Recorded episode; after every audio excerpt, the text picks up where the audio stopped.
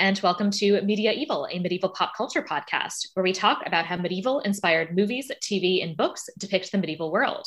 What do they get right? What do they get wrong? And what do they tell us about how modern people see the medieval past? I'm Sarah Ifdecker, a medieval historian, and today I'm joined by fellow medievalists and hosts of the Modern Medieval podcast, Megan and Elo. Hello. Hi. Hi. Thank you for Welcome. having us. Yeah, we're Thank you so much to for here. joining me. Yeah. Do you want to tell the listeners a little bit about yourselves and uh, also actually about why you wanted to talk about our particular piece of media today, which is the Netflix series Disenchantment? Sure, I'll, I'll start. Um, so this is Megan speaking, by the way. Elo and myself met while we were in a master's program at University College London last year. And we were in a course taught by medieval art historian Professor Robert Mills. And his course was called Modern Medieval and like representation, replication, and something else. Uh, it's amazing how we have actually forgotten like the rest of it as well. the name. But we did get his blessing to take the name of the course for our podcast, which was really sweet of him. But we just looked at media representation of the medieval as well as like the Gothic revival in the 19th Mhm. century and the development of Gothic literature with the Castle of Otranto at the end of the 18th century. Yeah. We went on a field trip to Barcelona to look at Catalan Gothic architecture as well as like the influence of that on architect Gaudi. It was just a really interesting and flexible course and no one in the class of like 12 i think there were of us around that were me- medievalists in any way shape or form i myself had like never actually taken a medieval course i had kind of always been able Uh-huh. to place out of them due to the american education system and the one that i was supposed to be in which was like a chaucer course was from 6 to 9 p.m on wednesday evenings and so i would just like leave halfway through class during the break because I was a bad student at that time. Um, I didn't know you did that. yeah, oops. But the joke's on me because I'm now a medievalist. PhD. I just started this past January at the University of Manchester in England, where I'm looking at saints' lives and hagiography, which is the literature about them, specifically or especially virgin martyrs, and comparing them or reading them alongside in conjunction with, I'm still figuring out exactly what that link is, but to Mhm. Women in contemporary horror, both literature and film and television. So all of that as literature in broad strokes. So Mhm. Buffy the Vampire Slayer, Helen Lyle and Candyman, Vanessa Ives and Penny Dreadful. So this like idea of the tormented woman that Yeah. part angel, part demon, and looking at this historic kind of continuation too. So that's me and a little bit of Elo and I in a nutshell. I'm Elo, and kind of similarly to Megan and most of the people on, on her class, we I kind of came to the course because I wanted something about the like to learn about the, like art of the past in a way because it was something that I thought I wouldn't be interested in at all. So I thought I might as well challenge myself, and it actually ended up being the course I enjoyed the most. And Mhm. similarly to Megan, like my encounter with the medieval was medieval Italian literature with like Dante, and I hated Dante. The joke's on me again. Sorry. No, no, I know. But then I did my master's dissertation on like representations of Dante's Paradise in um, Mm. William Blake's work and Uh-huh. Botticelli's and Dali's. So like, jokes on me again. Yeah. and I guess we also started the podcast as well. Like once the pandemic started really Yeah. becoming prominent in the world, and yes. there were quite a lot of links that we saw of things that we'd learned in the class, and just thought it'd be quite a fun thing to do. And yeah, I'm I'm not doing we a PhD, and that's that's that's that's my life really. um, but yeah, we started the podcast as a way to like procrastinate, but be doing productive procrastination yeah. because we were technically supposed to be working on our master's Dissertation. dissertations, Yeah. Mm. but because we ended school Uh, you know beginning of may and then you're just in lockdown all summer. You're not supposed to go outside even though you did because it was a beautiful Yeah. summer and it- it's just life. But I mean, our, our dissertations weren't due till september so i mean that's a long time. And we while you're it. yeah, yeah. and just while waiting for resources like Elo Oh, had to wait so long for books to make it to her. Mhm. It's still a trauma. I can't talk about it.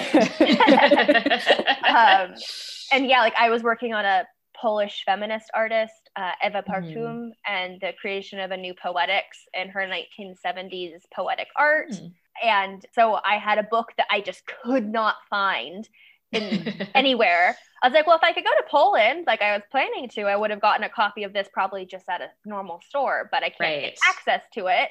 And the library has like a stupid rule where you can only have two chapters. And I was like, but it's pandemic.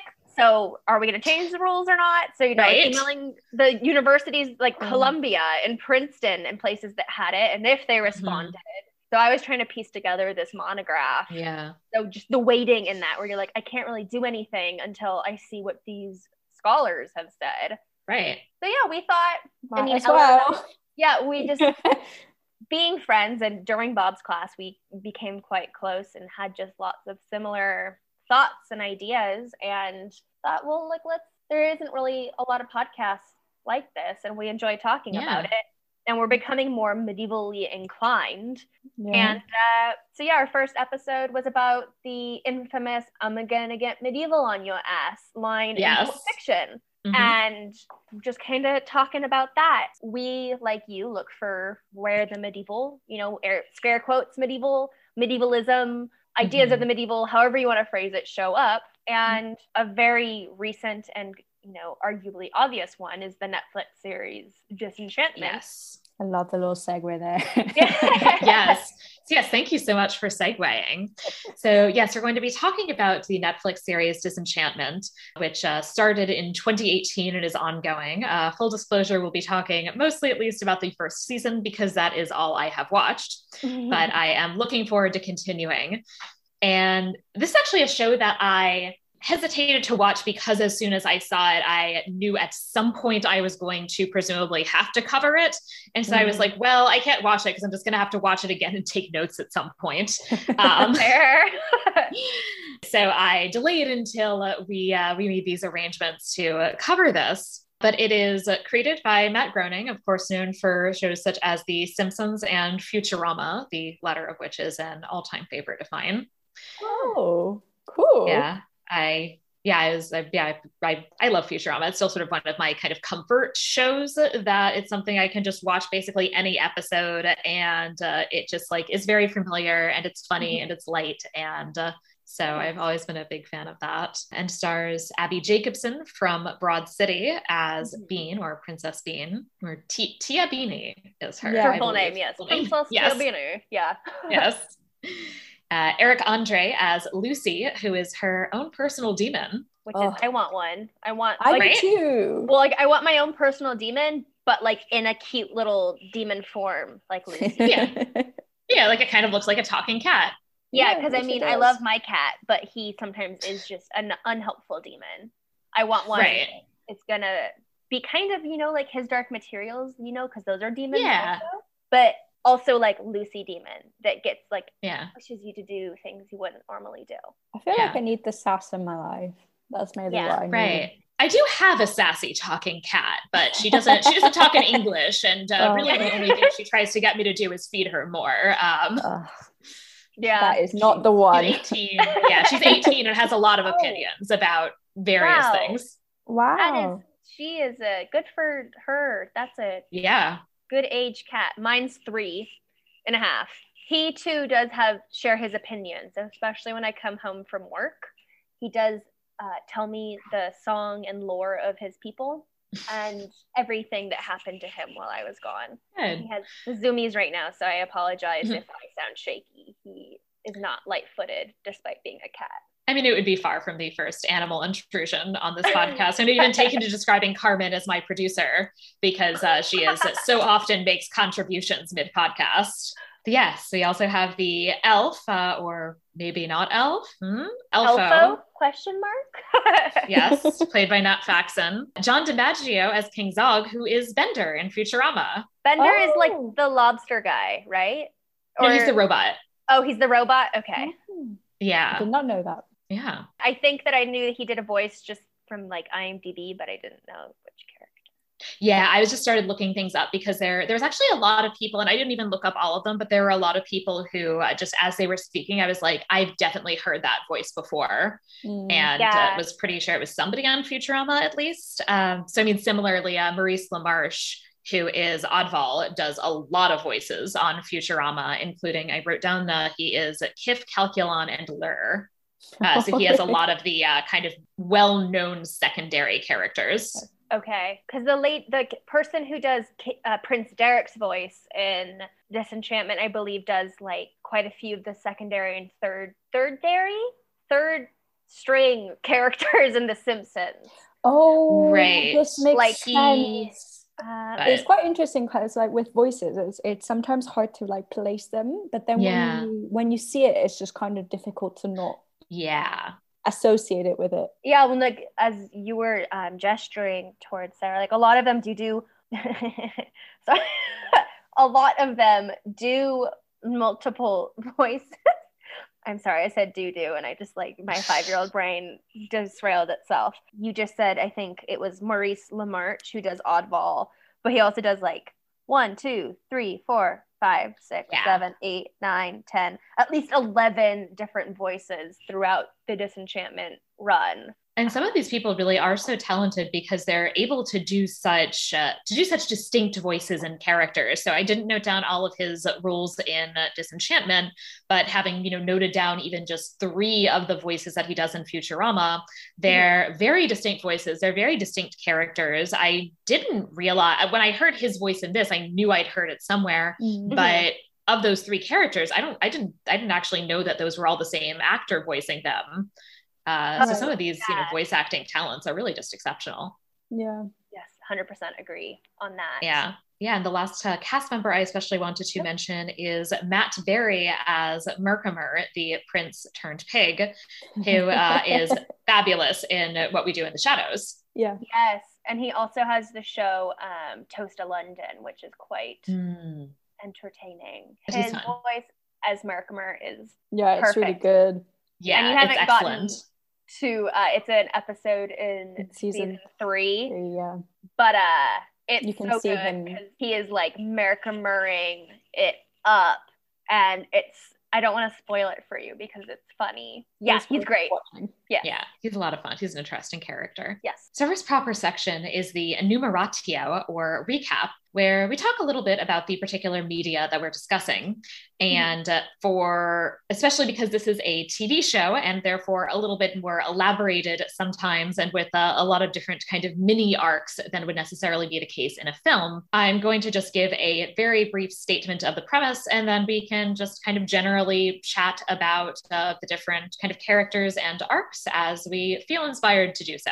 Sounds great. But so the show centers on uh, Princess Tiabeanie, who is uh, about to enter an arranged marriage and is very much not happy about this fact and does ultimately manage to escape it. And we follow her through this season with her escapades along with her demon, Lucy. And we'll talk more about Lucy momentarily as well as her friend Elfo the Elf, uh, who has just uh, escaped from his own boringly pleasant life in the elf homeland. Mm-hmm. And uh, we we follow the three of them, and uh, we start with essentially a lot of what's the word episodic episodes, right? That we have these kind mm-hmm. of one episode arcs, and uh, for the last about four episodes, move into a bit more of a running plot line surrounding her father King Zog's effort to get the elixir of life, uh, which we learn is ultimately to de-stone her mother, who we assume is dead but has actually just been poisoned and therefore turned to stone. We follow this kind of effort to get the elixir of life, which ultimately ends in the revival of Queen Dagmar, who uh, it will then turn out is uh, maybe maybe that wasn't quite such a good thing as we anticipated it being. Yes, definitely. and yes, that's such a great Intro. overview of that yeah. of the first season because a lot does start to happen in seasons two and three. And, yes, um, right. I'm excited. It, it, gets. I think we so we spoke about this briefly um, before, but the first episodes we didn't think like flowed as well as it mm-hmm. like, as then it does in first and yeah. second and third season, kind of. Yeah. So for any of our modern medieval the podcast listeners who are tagging on to this you know and listening to us elsewhere we did do an episode on disenchantment but it was very basically disenchantment was much more of just like a vehicle for us to talk about other issues in the medieval Mhm. rather than the show itself and yeah the first few episodes we feel take some time to kind of get going it feels Yeah. quite slow and the jokes kind of just sit there at least like personally for me Yeah. Mhm. you know, like that awkward, like, didn't, and then it's just silence. And you're like, oh, you're trying too hard. But by the end of season one, you do really get like swept up in it and get much more Yeah. invested. And they kind of hit their rhythm. And that does continue throughout the next two seasons, Mhm. Though sometimes it gets too complex for its own good, Okay. I would say. I don't know if you feel the same, Elo, now that you're seeing all. I've now watched it all. yeah. um, I thought, yeah, I think sometimes I think it's kind of just the nature of that kind of show that sometimes it Yeah.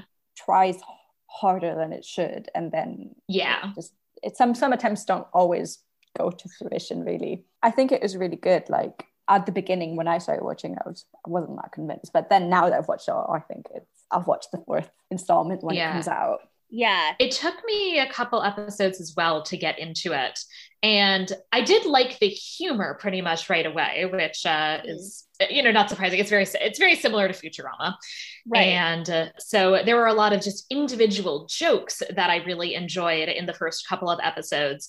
But it wasn't until maybe something like three or four that I started to get really into it, which is in part that I started to get more invested in the characters Mhm. because I think, and I think that's really one of the strengths of Futurama. I'm going to keep talking about Futurama, I'm sure. Go ahead. Bye. But uh, one of the one of the great strengths of Futurama is that it establishes ultimately an ensemble cast of a few kind of central figures. I would say, kind of similarly, there's sort of three figures that are in some ways the kind of most prominent, but then a lot of people who are kind of like just a tier down uh, Mhm. and that it has this really interesting big supporting cast and it's the relationship dynamics between them that also contributes to adding to both the humor but also to uh, making the show have moments that also feel sweet uh, futurama also has like and the one of the things that will make me cry no matter what is the dog episode on futurama jurassic bark what a great name. I don't think I've ever seen that Futurama. I've seen Futurama here and there. Like I've seen the pilot episode so many times. It's like whenever Mhm. Futurama's on, for some reason, that's like the episode I come across. Yeah. But yeah, Jurassic Bark is not one that I think I have seen in my hodgepodge viewing. What happens in that episode that makes you cry? If, if it doesn't spoil it too much. So, uh, so I'll I'll say what happens in the episode. It's not really connected to you know big plots of the series or anything like Mhm. that. He discovers his own fossilized dead dog from a thousand years ago, or Fry does discovers his own fossilized dog from a thousand years ago. And then they find out that they can revive the dog, but he decides not to because he realizes that the dog's older. And he's like, Well, the dog, I'm sure, had a happy life after I've left and has forgotten me. And I'm glad the dog had that life. Mm. And then we realize that we like go back and see what actually happened to the dog and find out that basically the dog like lived its entire life like waiting for Fry to come back. And I'm like tearing up Oh. talking about it. Oh my um, gosh, that's. Oh, and do they revive him? No, because Oh. Fry, we as the audience know this, but Fry doesn't know this. Oh, and thinks that oh well the dog you know was happier as and has forgotten me and so you know I sh- it's be you know basically I shouldn't revive the dog and so it is it is very very sad Oh. uh, I yeah. yeah it, it Oh, gets me God. every time Well, it's one of those things where Fry is doing an admirable thing. Like, yeah. right that he just kind of decides essentially that you know it's the self it would be the selfish choice to revive the dog but right. He's just like, how could he know that yeah it's actually not like the the- fair choice, but yeah trying to be a good person at the Yeah. same time? It's kind of like the Richard Gere film, isn't it? The one where the dog is that the Richard Gere one where oh I'll look it up, sorry. I have no But, I mean, in dog dog things, I yeah, I don't know, I Yeah. don't know what you're talking about, unfortunately either. But dog things get me in general. Like I have definitely also started crying at describing the end of the movie Homeward Bound. So- yeah, It's called Hachi a Dog's Tale. I don't know if you've watched it. no, I I've heard of it, but I've, I think it was a book as well. Yeah, it's Okay. it's about this man I, th- I think i've watched a really long time ago so i don't really remember very well but this dog tries to find his owner or waits for his owner in one place and then he mm-hmm. never comes back and that kind of like story where you're kind of yeah. emotionally invested and then just find it tragic. Yeah. And they always do that with dogs but uh, but yeah and, and this show hasn't developed as well and especially in the in the end uh, or well we're obviously jumping around but still to say in unison the end of the season we have elfo dies her father exiles elfo because he's upset that elfo he learns is not in fact all elf and therefore his blood is not useful for the elixir of life. And so he's so annoyed that he just kicks him out of the kingdom. And ultimately as you know as then things develop elfo is killed. Bean has to make this decision when she does when she is able to use the elixir of life between reviving her dead mother and her dead friend mm-hmm. and chooses her mother and this is a moment that has real emotional resonance i thought. Yeah yes, agreed. Definitely because throughout the season you do get these like moments of being wishing her mother was there because the mm-hmm. king king zog therefore her father because she's the princess is initially portrayed as kind of a stereotypical self-centered distant father figure that's also kind of a bumbling fool and doesn't really know how to rule the kingdom. And Bean's just left to her own devices. And this is part of the reason why yeah. she's the way that she is. And just, I mean, her family at the beginning of the series, in a sense, is the people down at the bars where she can like drink right. them under the table. And then throughout the series, you know, in the first episode, we're introduced to Lucy, who is emerges out of this box that looks like the Hellraiser box. And then Elfo comes along, you know, as um, you were saying, he leaves Elfwood and just met, like kind of ends up in Dreamland. and mm-hmm. they become this like trio. And in that, yeah, this like family, more than buddies, like they're also yeah. different, but they kind of, in their differences, balance one another out and sometimes make each other better people and sometimes make one another exceptionally worse people. It, they really do play right. with that and like which is dynamics. potentially a real family dynamic. Yeah, exactly. uh, so yeah, when Elfo dies, I mean, yeah, that scene. I mean, it's not an easy decision for her, and yeah. you feel the weight of both looming large, and you understand the merits and cons of both. But I mean, her mother's yeah. been absent since she was what, like three or something, like very little, and. Mm-hmm yeah, thinks that maybe if her mother returns now that she has this opportunity, that it may fix everything or help mend right. a wound. Yeah. It's kind of a Sophie's choice, isn't it? Like whatever yeah. she does, it will kind of have repercussions either way. Yeah.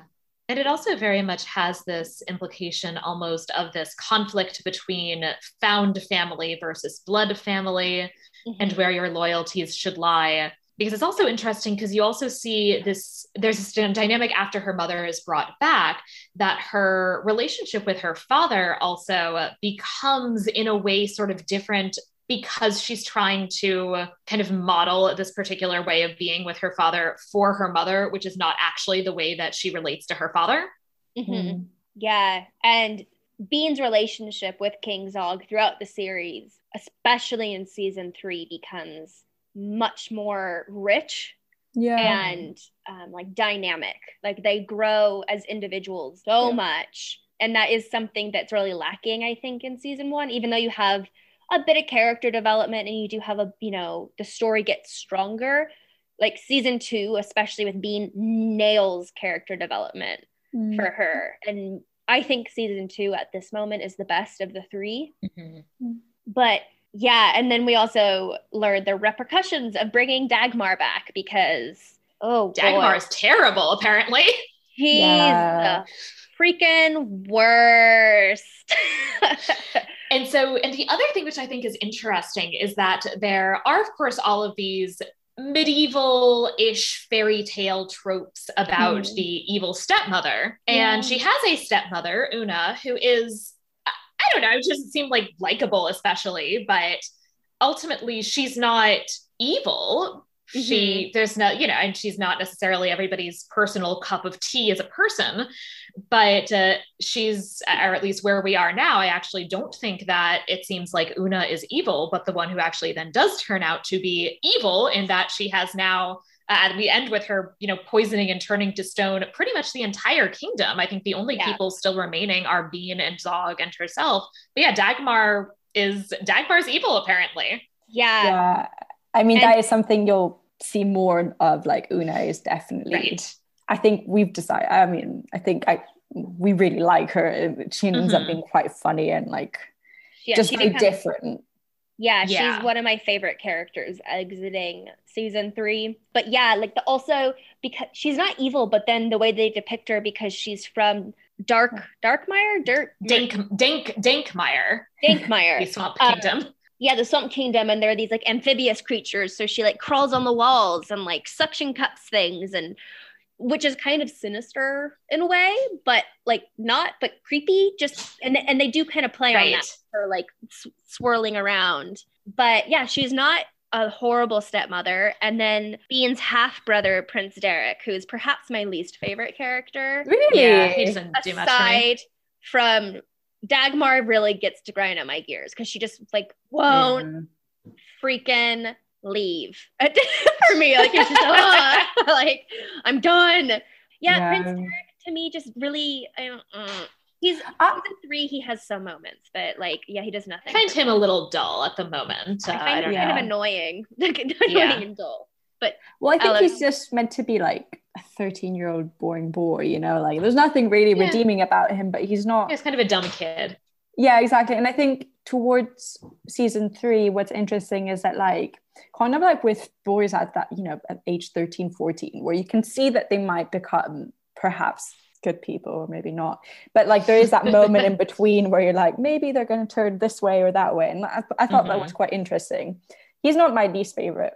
I think that more for me is as well as like just a bit Yeah. of a. But yeah, and, Yeah. and Oona even has Oona has some good funny moments. And I actually Mhm. she's actually one of the characters that I liked in the pilot that I, I think it's the pilot or maybe it's episode two, that there's this very small bit where so this is uh, when Tina Tia Beanie is about to be thrust into her arranged marriage, which she is not particularly thrilled with. Mhm. and her stepmother comes to give her the sex talk and she starts talking about tentacles yeah, because of course that was uh, deeply involved in her wedding night um, yeah. I think that's the first episode because the first episode is like an hour or 50 minutes. It's longer than the other yeah. 25 odd minute episodes. Yeah, no, Oona, Oona rocks. I like Oona. Yeah, character wise, and like even Lucy and Elfo took a while to grow on me. Like at first, I was really like, uh, I like the idea of Lucy, but I'm not sold on Lucy. But by I think like episode three, Lucy started to get to me, and by the end of season three, Lucy, they all start to grow a lot, which is really great in a series Yeah. like this because you know sometimes you watch sitcoms, cartoon or you know live action, and characters don't develop like they don't learn from their mistakes. Yeah. They kind of like I don't know, like SpongeBob. Maybe I know it's not like the best example, but like they just stay the same, and it's just yeah but in this they definitely do grow and like Yeah. change and sometimes in unexpected ways which Mm. is nice because the show does play with a lot of expected tropes and images and storylines with like what high fantasy is. Right. Yeah. and lucy and I, I found lucy at least entertaining right away but so lucy is an actual demon who is sent to her by some thus far at the end of season one still rather mysterious people. We uh, do not yet quite know who they are. I, uh, i'm sure they'll get revealed at some point but Mhm. they have some evil plot involving her there's also something about destiny that her mother talks about toward mm-hmm. the end which i'm assuming is probably all related but i at this point do not know exactly what's going on there to be fair, it doesn't get it gets a bit clearer, but it gets more Okay. confusing at the same time. okay yeah by the end of season three you've got like a destiny a curse another like weird random prophecy and then like everything else that's going on it gets which is very high fantasy but Yeah, and- so you're like oh are they all gonna end up like merging into this like one epic thing or are they all still gonna have like separate repercussions but in preparing for today, I was doing like lots of reading, especially on Screen Rant. Screen Rant has some really good little Mm. articles that help me kind of refresh, as well as an article in the New Yorker. And Oh, I read that. good, apparently, right? yeah, it was a really good review. Apparently, Matt Groening has like an ultimate plan for this show. So Hmm, unlike okay. Futurama or The Simpsons, Right. where they just uh, they just happen and you know respond Yeah. to the world this he apparently has like it's all a puzzle that's working together and according to him from the very first moments in the first episode there are major hints to where the show is going so i'm kind of and like he said there's also little easter eggs and puzzle pieces throughout so Hmm. i'm really curious about that because that is exciting and i hope that it's not going to be like a Yeah, if it falls flat, it's going to be really like disappointing. Right. but it is encouraging. I'm expecting some really grand reveal. Yeah. I mean, I don't think I'll ever be as disappointed as the end of Game of Thrones. Like, I feel Ugh, yeah. any sort of like expectation I'll ever have will never, hopefully, Make me as- frustrated, angry, mad, upset, jaw dropped. What the fuck? Oh, sorry. Can we I cuss? on have- I'm so sorry. Absolutely. Okay. And absolutely, yes. Uh, cursing is fine. I have an explicit tag, and I also have intense feelings of rage about the last season of Game of Thrones. like it still makes me mad. I'm sorry to bring it up, but like I'm just Matt Groening saying this. I'm like, oh yeah, I hope it doesn't fall flat, but it would be it would take almost insurmountable human strength to surpass my upset. I trust Matt Groening that at least he won't do something that feels like a fundamental betrayal of most of his characters at his Yes. ending, which is how I felt about the last season of Game of Thrones. yes. See, You this is really interesting for me because I haven't watched Game of Thrones, Oh, And so- but it's one of those things where like you just get people together and if they start talking about this, they all often feel the same way. There's this like mm-hmm. intense like emotion. It was so good until the last season. And you just hold this hope in the last season of like something has happened and you're like shocker. And other things you're like, "Meh, I don't know how I feel. But you still have three episodes. You still have two episodes. All right, it's the finale. You can still fix this. no, you can't. And it just Or and, you could make the dumbest possible set of decisions. Yeah. oh dear. You could do that. Uh, and it's just like so disappointing because if you look at the trajectory of the show, just how strong it was for so long, and then they just Yes. See, I feel fucked like it I just need to get over because I, I think I tried to watch the first episode and there's like like quite a lot of like well, there's lots of incest. As long as you Yeah. know that Oh yes, in. we start with the incest fast and the Yeah. hyper violence. yeah, Yeah, yeah, I um, think wasn't yeah. there a, a rape scene at the beginning of first I think it must have been something like that and I was just like I don't know if I can stomach this and I think I just was like no this may this may not be for me but I think if I get over that I'll like watch Yeah, it the with pilot your, is like- already a lot. And one of the things I will say that, with the exception of the final season and a couple of other things throughout, I do think Game of Thrones has some interesting things happening in terms of female characters, as does this show. Segue. yes.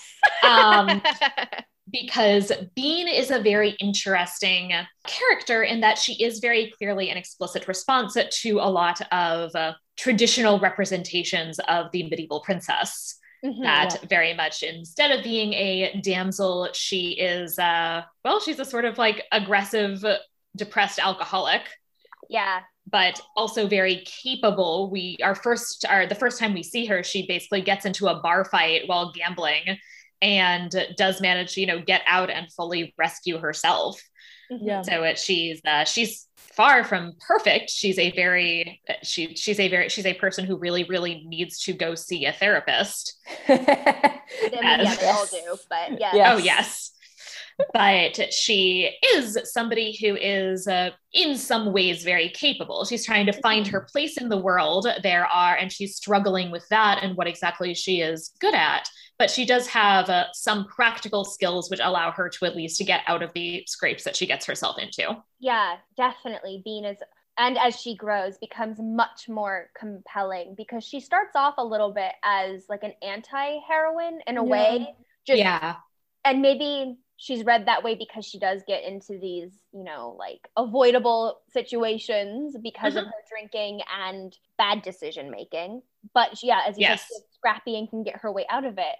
And she always kind of maintains that throughout the series. She continues to Mhm. make frequently questionable decisions, but also making Yes. the best of those decisions, like and showing resourcefulness in them. But you you grow to like respect and root for Bean and like Bean a lot more. Mm. Um 'cause Yes. she's not as like angsty or I mean she carries her she she understands where her angst is coming from a lot more as the series progresses. And of course in the first few episodes you're you're establishing the world and sometimes that's hard to Yeah. Yeah. sometimes people hit it right out of the park like from the get-go there's just something where you're like i'm on this character's side and at least for myself with her i was like i hear you you don't want to get married because patriarchy and they're telling you what to do and you're not ready i get that but there were also things where i was like i don't know if i'm on your side on other things though but by the end Yeah. of the season i was like you go bean you do what you need to do bring luci bring elfo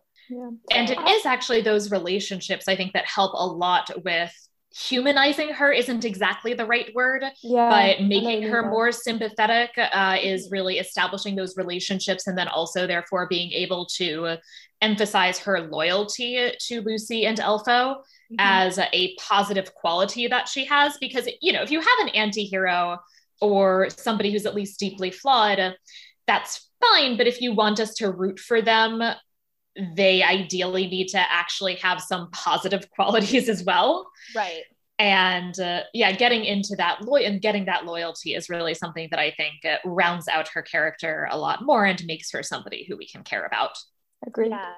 And you learn throughout the series, and you know, it is seen with her loyalty, but she does care about people, and that does grow Yeah. more. Even if she does things that are very narrow sighted at times, she's never acting with like intent, malicious intentions. Like, right She's She just a bit selfish sometimes, I guess. That's more. yeah yeah, or just, yeah, like very narrow minded, like thinking she's doing something that's good and not realizing that it's, yeah, Yeah. self serving and then gonna hurt a bunch of people. Whereas, like Luci, for example, I mean, he's a demon. So when he does things, yeah he knows that they're going to be bad for other people because he's like, "Ah, I'm a demon. Da, da, da, da. Here we go. And then Elfo is just kind of clueless. But you Um, see that I, I find Yeah. Elfo quite interesting because from the first episode, you've got like this the fact that he's just not positive enough to be from his Right. like home. he doesn't country. like candy enough Yeah, exactly. yeah. And then and then he come, like he gets in this setting where like it's this classic. I don't know. I mean, I've definitely felt this in my life where you're like you don't like one environment, but you're not enough for the other. And so then you have this thing where like this identity crisis that kind of happens without you actually saying anything, Mhm. or like in this yeah this indication that we get at the end of the fact that he is part elf and part something else not yet announced is i think a really interesting take on that in that it is uh, i mean it is something that can sometimes be experienced that you uh, you know come from two different backgrounds and uh, Mhm. have ways in which you are not able to feel fully at home in either of those worlds Mhm. yeah. Yeah. And I do think that that part of his storyline's great. I guess the first season, it makes sense, like his naivete and childish antics at times, because, you know, he is just, he, I mean, he grew up in the heck the elf. Elfwood. I mean, and the, the, I mean, the introduction of Elfwood and Elfo, I did think was brilliant because it's like yeah Keebler elves and like candy and gumdrops and like they're singing, and then it just then they're like going down a construction line of, for like lollipops or something, and then you get to Elfo and he's like a more muted color than them, and his face is just zero percent amused. And and I like- wrote down, yeah, and I wrote down one of his opening lines, which is singing while you work's not happiness, it's mental illness. I could Which is great. that, I mean, though. Yeah, which is is just pretending that you're happy when you're actually not and acting like you, uh, you know, love and enjoy everything. uh, But it's Mhm. really, you know, but when it's when that's not true, is it actually isn't entirely mentally healthy. Yeah. it's true. and then as you were saying, we get the inverse where when he leaves, he's like the tralala happy one, even though he's not necessarily like that. But then Yeah. compared to like a Luci and a Bean, he Yeah. seems very like gumdrops and rainbows and like Yeah. ah. I think it's quite interesting though, because like in in further seasons, he kind of remains like his character develops in other ways, but that kind of aspect of him just stays the same. And like it Mm. kind of it's quite interesting. I find that interesting because I think that like he could have been developed in like a way to morph more with how Bean and mm-hmm. Luci act. But it's kind. I I think it's got something quite charming to the fact that he kind of stays a bit at times irritating for how positive and naive he is. And it adds something to the overall group dynamic, I think. Definitely. Mm. One like it also kind of defies the expectation, whereas like as you become more knowledgeable of the world and the more that you experience, the more cynical and therefore dour you like inevitably have to become. And I mean, Elfo has moments where he's like, I mean, he mm. stops taking people's shit by the end of season three and like standing up for himself. Okay. But he does, for the most part, still have like his happy, kind of go lucky, trying to be. And that is nice. That's like, oh, you don't have to become a curmudgeon or, you know, deeply cynical or whatnot. Like, you don't have to lose that positive aspect of yourself. Yeah and yeah. that's really nice like when you think about it sometimes when you're it, i think this is one of those shows where sometimes in watching it you're just kind of in the story and maybe you're like oh it's not as strongly written as like a futurama or something mm-hmm. like that but especially season three which a big arc of season three talks about mental health and mental illness mm. when you take it kind of as a commentary on that and think about it yeah. in more broad strokes outside it's it actually is doing something really powerful and like mm-hmm. just talking about Elfo right now it's like oh yeah that is actually quite remarkable that they do this with this character yeah yeah, yeah. the one thing that i don't 100% love about the Elfo character is this mostly unrequited uh, crush on bean that we see from very early eh, you know and it's very much the man trying to get with a woman who is clearly not interested in him and a little bit of the like i'll keep hanging out with her as friends and maybe eventually i'll wear her down in ways that are deeply problematic and is like the mm-hmm. one thing that doesn't age particularly well from Futurama, which also has that dynamic with the with the with Fry and Leela, mm-hmm.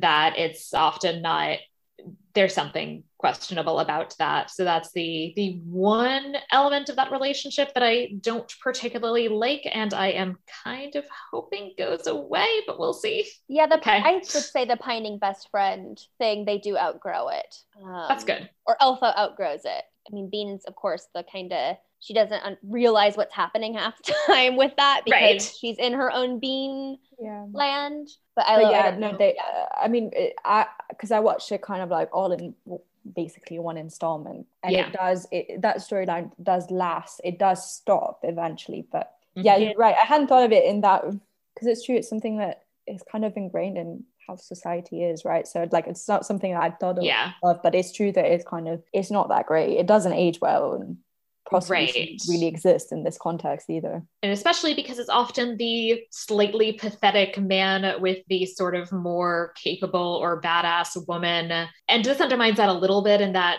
Bean is also kind of a screw up, mm-hmm. but mm-hmm. it it does still have some some elements of that mm-hmm. which uh, is is not is a very common trope and is not the greatest one from a gender perspective yeah agreed yeah and just like the expectation also if you have a trio of people there's always kind of in the beginning going to be that sexual, sexual. attraction. Yeah. You know, yeah. usually it's uh, one way or another, and it's just kind of like, no, you can have friendships where that just doesn't right exist, yeah. but still be as close as these people and get into the shenanigans. Yeah. Um, right. So it's also like that aspect of the trope. So it's like a double negative, I think, because the gender thing, and then also just like what, like this doesn't have to be here. It's not necessarily going to uh, yeah benefit, bring anything. So, but yeah, Elfo grows, Luci grows, Bean grows, everyone grows except for Dagmar. Yeah. Dagmar just stays the same. So then she feels okay. like she gets worse because everyone else is getting right. better. Right. Oh, and at the like moment, her. Yeah, and at the moment that I'm at now, she's just this. I mean, she's just a villain, and we don't know exactly what her motives are but they'll you know what we learn about her first of all you know well we see her as i said before you know kill everybody or at least uh, mm-hmm. temporarily turn everyone to stone which is still not great we uh, so we see that we also learn that the way she got poisoned in the first place was her attempting to poison Zog and then being uh, switched the glasses around. Mm-hmm. So uh, we uh, we know there's like something pretty long-standing going on there in terms of her villainy, but uh, as at the point where I'm at, do not yet know any real details about what's happening there and that was that reveal was i think done really well because bean remembers this last moment with her mom and the wine glasses and zog outside and coming in and then her mother mysteriously turning to stone and you know and dagmar Yeah. saying bean and that traumatizing bean you know Of like course. throughout her life and then you get dagmar's perspective when she's reawoken i guess or like distoned you see like what actually happened and i think that that at least for the audience is always especially in an animated feature it's nice when you see those kind of reveals done like Mhm. where it's like oh no what you thought was true is not true i mean you have it in live action too but i just because animation is animated i just feel like you don't get that that often and i think it Mhm. was well done personally. Yeah, a lot of the reveal I actually thought was well done because we have we have this sort of Chekhov's crystal ball that starts out as just this kind of light joke. It then ends up being used more fully in uh, this episode, this kind of odd episode where a giantess is Mm. brought in because she is uh, basically meets the description of the mate of Elfo's made up girlfriend yeah and uh, initially you know just seems to be kind of grunting and then it turns out that that's because a horse is stuck in her throat and she is actually a grad student which i was very amused by uh, yeah Yeah. And, I definitely felt like a bit I could relate a little bit, you know, in that kind of like Yeah. craze. right yeah and that magic ball orb continues to be to like reappear throughout the series and right. be like a prophecy orb yeah in a so way like yeah. loosely like it it reveals things in often unintended ways. Yeah. And has some moments if you pay attention like if you read the trivia on imdb the orb has some moments where uh, futurama characters do appear in one scene Hmm, with it. So for you maybe interesting. I think it's Yeah. in season two when it happens. It's really quick but yeah But yeah it's it's fun because we we get a lot you know because at, first it almost seems like a magic eight ball basically like Mhm. sometimes it'll say yes sometimes it'll say no at some point it just says the danger is near Yeah. but uh, then uh, after Tess gets it as an eye and sees a bunch of things, but then after she brings it back, that's when uh, Luci is able to use it to reveal a lot of the uh, the past and uh, find out what really happened with Dagmar.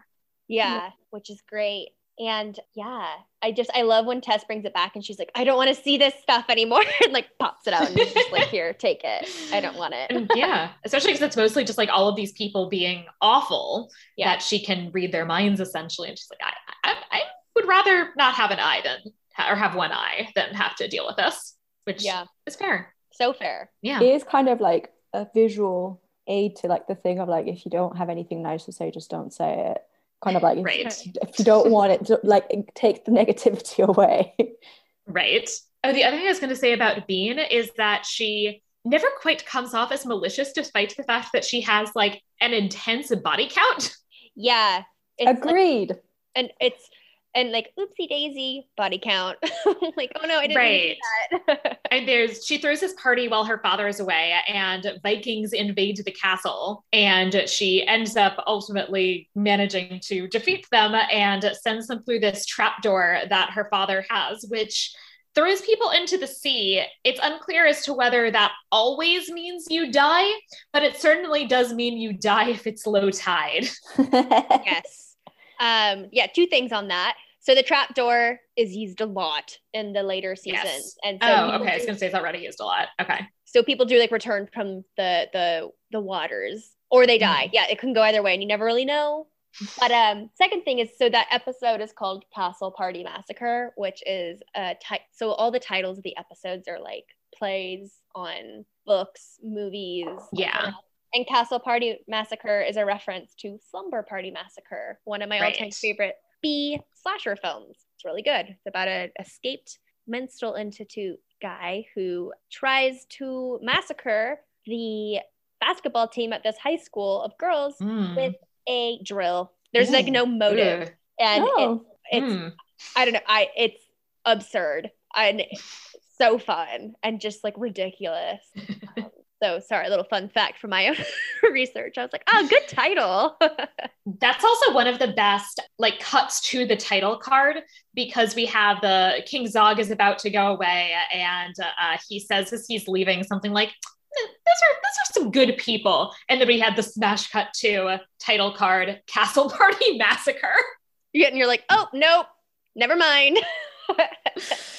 But it's true though that like yeah. it's, in, it's uh, it's like kind of going back to what you were saying. It's kind of interesting that she's seen as a good character when actually like like someone who's despite her flaws, like her flaws don't seem to lead to like the fact that she just kills a lot of people throughout the show.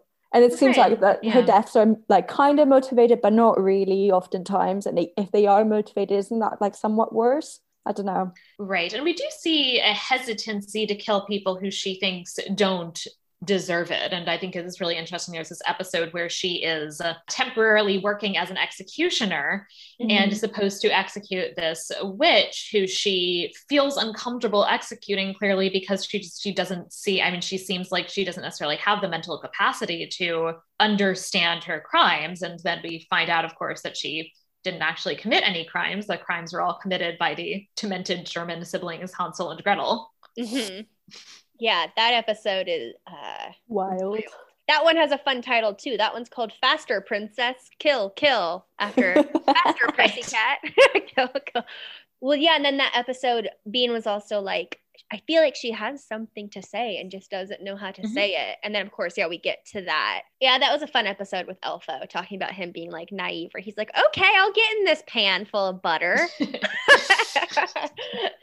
oh, gosh, you little idiot. Um, and he jumps in the pan, and Hansel and Gretel are looking at each other and they're like, he couldn't make this easier if he was spreading butter on himself. And then he promptly starts spreading butter on himself. He's like, this feels and smells good. it's like I don't want to stick in the pan.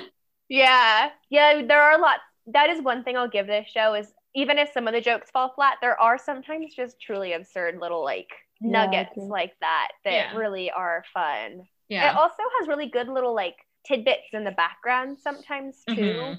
That are quite witty if you're paying attention. I can't. Yeah, like if you if I was just going to say, if you read the signage, yeah. the signage is uh, very, very solid. I, uh, I'm trying, I wrote down a couple of examples. I know I definitely missed things here and there, but uh, even just like, just like dumb puns sometimes, like mm-hmm. in one of the early episodes, we see Royal Wigsmith and then it says hair, H A I R to the throne. and, you know, I'll be, I, I laughed at that dumb pun. Yeah. I can't think of, I didn't write down any. I just keep thinking of the one from Shrek that made me laugh where it's a parking lot and it's called Lance a lot. right. but there are j- puns like in this show on that caliber of yeah. Mm-hmm. Yeah, the nunnery also has uh, a uh, it's uh, Our Lady of Unlimited Chastity, and below that it says "Live Prude, girls." it's also pretty good. That's a really good one. It's like very multi-layered as well. Right. So yes, if you pay attention to little things, yeah, like the signage and all of that in the background, then you get a lot of interesting uh, little extra details. Yes, and some of them are like medieval related, like more directly yeah. medieval, and then others are kind of in your face. Like you have, is it the Plague Watch? The Plague. The yes. oh which, my god, that episode that uh, kind of scarred me. are you thinking about the one in the elf town in the city. So that's in yeah. season two or three. We haven't, oh, okay. we haven't gotten to that yet. But yeah. And the first uh, the, few, the, plague pit is already a lot, but yeah, and it's I mean that could be considered either a nod to Monty Python and the Holy Grail right. with the plague, you know, bring out your dead, bring out your dead, as well as just the idea of the plague being basically in all the Middle Ages when people think about it, even though right not. right. That is a good lead in to the Vera et Falso section where we talk about what they got right and wrong. And this is obviously a fantasy and filled with many, many deliberate anachronisms. Mm-hmm. So uh, there are obviously, you know, a number of things that I'm not necessarily going to touch on, but a couple of things that I thought were particularly interesting that I wanted to mention. And yeah, the first one is actually the plague that. Mm-hmm it is very much part of this sense that the plague is just a constant in the Middle Ages, mm-hmm. including the fact that nobody we well we so we have the guy going around uh, with his you know Monty Python esque bring out your dead cart. But other than that, we don't have a sense of the plague having changed people's lives in a fundamental way. Right. Whereas when you read, uh, you know, Boccaccio's account of the plague at the beginning of the Decameron, or if you read City's plague regulations, it's pretty clear that this was very different from the ordinary illnesses that people experienced in the Middle Ages, you know, because it was both so contagious and so deadly. That mm-hmm. in the same way as uh, COVID has fundamentally changed the way our everyday lives look now, that really seems to have also been true during the periods and you know during the moments in which the black death was raging in that of course initial 1348 outbreak as well as on and off in these kind of more localized uh, uh, and briefer outbreaks that you have at various points after that in the, in the 14th and 15th centuries and yeah but and that nobody really seems to be doing anything different because there's plague in yeah, this just yeah. kind of seems to be there because it belongs in a medieval or medievalism show like oh it takes place right. at this time we have to have a plague cart at some point. Is it oddball? Someone wears a mask that looks like the plague doctor mask, which actually didn't which exist is, in the Middle Ages. That's right, a, which is 17th century. Yeah. but it's like, oh, he had to have one of those. But yeah, like in regards to the actual placement of it, is very different. Right. So, yes. yeah. Uh, it is very common. This kind of everything in the Middle Ages took place at the same time. And my one of my big pet peeves is that there are multiple movies where you have people returning from the crusade and all of a sudden it's a Black Death. Mm. Yeah. And you're like Despite like, the fact that, yeah. Yeah, like the last crusade to Jerusalem is a century. I think, if I'm remembering all of my dates offhand correctly, is a century before the Black Death. And yet, yeah. it's occurring after. Yeah. Right. It's like this immediately it, after. Yeah. I don't i don't know though with like because obviously this is kind of like a fantasy land whether because time in the in the whole series it just doesn't seem to time seems to either go really quickly or really slowly right. or just kind of stagnant. I don't know right. if that's we're just yeah. saying yeah. yeah the show's like riffing on yeah. Yeah. more than anything like right. Yeah, yeah. As yeah, it's kind see, of a plague gag more than anything yeah. else. Yeah, I agreed. And like you haven't gotten to it yet, but there's a place called Steamland that's like an alternate world mm-hmm. um, that Bean goes to. I think fairly early on. Oh no, towards the end of season two, and that's like a riff on everything that's like steampunk and Metropolis. Right. And so there, it's mm-hmm. the same thing where it's kind of like these gags on. Well, what do you think of as like steampunk and the visuals and mm-hmm. tropes of that? So they're definitely playing in these like big broad strokes with those kind of things that you expect. So mm, yeah. didn't mean to derail your list. No, but, of course. um, and I will say I will give a shout out to the Plague Pit in that uh, this has some connection to reality. And so I'm going to quote from the Decameron that Boccaccio informs us when all the graves were full, huge trenches were excavated in the churchyards uh, into which new arrivals were placed in their hundreds, stowed tier upon tier like ship's cargo, each layer of corpses being covered with a thin layer of soil till the trench was filled to the top. And there's another version of this which also compares it to lasagna, which is an image that will never leave my brain. Oh my God. That is kind of disgusting. Isn't it? Yeah. Wow. Yeah. Mm. But yeah, so these these plague pits are real things, uh, with the exception being that, of course, in the real medieval world, they uh, did not burn the bodies, that being religiously questionable. Right. Mm. But uh, I'll, given that religion is certainly yeah. not medieval Christianity in this universe, I'll give them that one. yeah. One of the things I find really interesting about like pits of the dead is mm-hmm. that yes, like plague pits are perhaps the most famous, but like the yellow fever, especially in the South in yeah. like the 19th century, they had plague pits. They had bodies right. stacking up on the streets. Mm-hmm. Um, like my undergraduate research was about New Orleans, but that's just never kind of considered or something that like exists as a trope which yeah. is just because it was equally as traumatic and more recently. But yeah, the plague pits are one of those things that like, nope, it's medieval. Again, Elo and I talk about this a lot on our part podcast, yeah. where it's like, it's weird, it's bizarre, or it seems cruel or inhumane or doesn't make sense. There go. It's from the Middle Ages and that's where it lives. Right. exactly. And it's like, mm, no, that happened about 100 years ago, maybe less. So, right. Yeah. Yeah. And I mean, of course, you know, similarly, you know, the displacement of witch burning into the Middle Ages, mm-hmm. that, uh, yeah, this is, of course, very common. This assumption that, well, if something was bad, then it was medieval and now we're mm-hmm. much better. Right. and this show does kind of, uh, is one thing I respect about it being like a medieval show, but a lot of the characters' flaws are ones that still exist today and is like, right. It, and it comments on that in a very subtle way. Like, again, if you think about it, you're like, oh, yes, this is doing a really good job but it's not like super didactic in it, but it's like, oh yeah, you can place it in the Middle Ages because it feels more distant, but they're talking about issues like mental health or I don't know, what's another one that is big, LO, in the series? Alcoholism. Alcoholism, there you go. Parental issues, daddy issues, mm-hmm. right?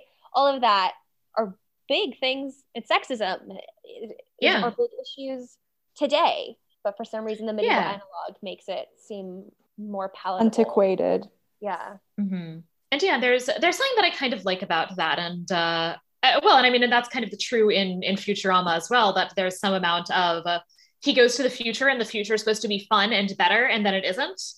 uh, but it, so it is this uh, sense kind of of uh, everybody sort of has the same problems no matter when you are and uh, taking disenchantment as part of that mindset i think is really interesting and is subtly something that at least can function i don't know if entirely intentionally or not as a mm-hmm. commentary on the presentation of the middle ages as being this uniquely terrible moment to be alive Yeah. that we often see in media yeah, it's interesting. I yeah found it mm. quite interesting as well. Like a lot of like the things that you see, aside from like being as, to a certain extent relatable, they also can be active commentaries of like today in in a way or another, Mhm. whether like relate like whether directly or indirectly. yeah Yeah, most definitely. yeah i mean the you know the idea of having an absent father and this is then essentially like you as a teen are turning to drugs and alcohol and uh, you know i mean this is this is a real problem Yeah. Yeah, and it appears yeah in all sorts of media. How did you find like because obviously you know things like cleanliness may not be something that the show touches upon in any way and like cleanliness in the middle ages i don't know why it's just come to mind but like is that something that your brain went to when you were watching this not this in particular but thinking about it now it is uh, it is interesting in that it actually doesn't do as much of the thing that you sometimes see in live action films where it's like did they literally just make all the actors like put dirt on their faces Um, and so there is this like, like there's this level of filth that you have on human bodies at random in movies set in the Middle Ages. Right. And this show actually didn't seem like it did that as much. yeah That people look sort of normal. yeah Yeah. That's true and actually if you pay attention to like the the background people, they actually do a pretty good job of diversifying the Yes, they do. Yeah. which yeah, which I liked. is maybe not something that you're necessarily paying like attention to, but if you're aware of it, you're like, "Oh, yeah, they're not all just Yeah.